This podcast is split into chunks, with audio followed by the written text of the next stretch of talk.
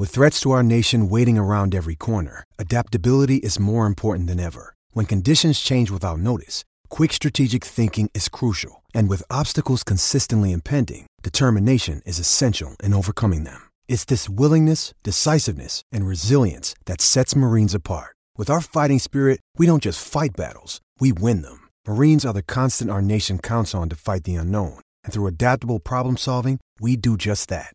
Learn more at marines.com. Passing away on this day in 1946, Jack Johnson, former American boxer and the first African American world heavyweight champion. Passing away on this day in 1955, Margaret Abbott, an American golfer who was the first American woman to win an Olympic event with golf in the 1900 Summer Olympics. And passing away on this day in 2014, former Australian cricket all rounder Gary Gilmour, who played in 15 Test matches for his country. As we mark births, deaths, and marriages for Tobin Brothers Funerals celebrating lives, visit tobinbrothers.com.au you?